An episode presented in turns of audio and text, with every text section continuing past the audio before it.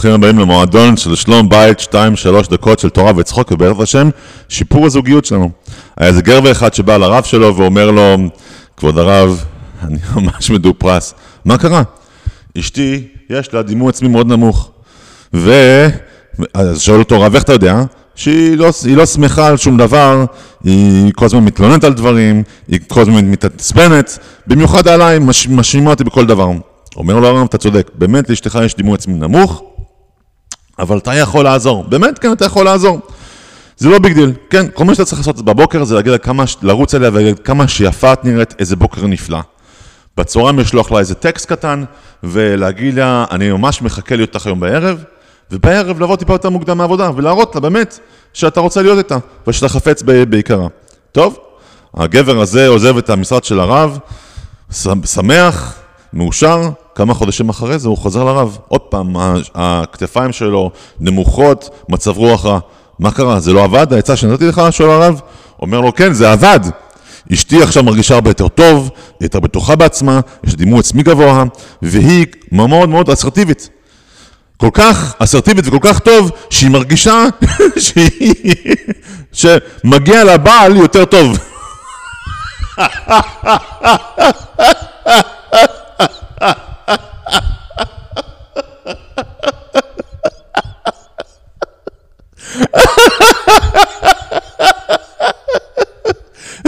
זה לקח לי הרבה זמן לכתוב את הבדיחה הזאת. אני מצטער שאני גוזל מהזמן שלכם. טוב, זה באמת, אנחנו רואים שמהפרשת שמות ובערה ראינו שדימוי עצמי אה, בריא הוא מאוד חשוב לשלום בית. ואנחנו רואים גם בחוש שאפשר לעזור לבן זוג שלנו עם דימוי העצמי, במיוחד לאישה. למה מיוחד לאישה? כן? לשנינו יש השפעה על הדימוי העצמי שלנו במערכת הנישואים, כן? אבל לאישה, ההשפעה שלך על אשתך היא הרבה יותר גבוהה מאשר ההשפעה שלה עליך, כן?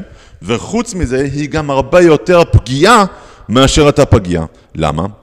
כי כתוב בפרשת בראשית, הקדוש ברוך הוא אמר לחווה, ואלישך תשוקתך והוא ימשול בך. מה זאת אומרת?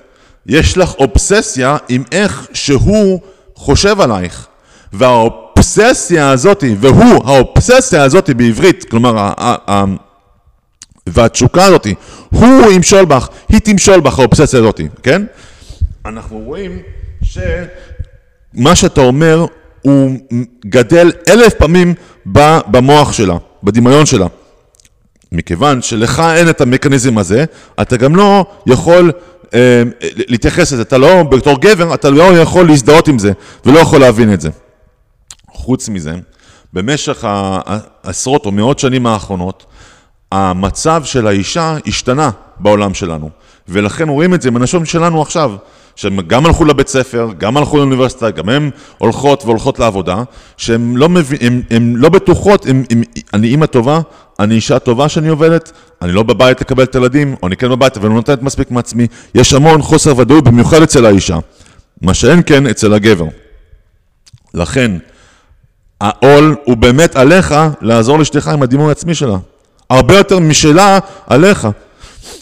שתי דברים, לא להגיד ולא לעשות דברים שפוגעים בדימוי העצמי שלה, חס ושלום, וכן להגיד וכן לעשות דברים שעוזרים בדימוי העצמי שלה, לבנות אותה ולשפר את שלום הבית שלכם. חזק וברוך.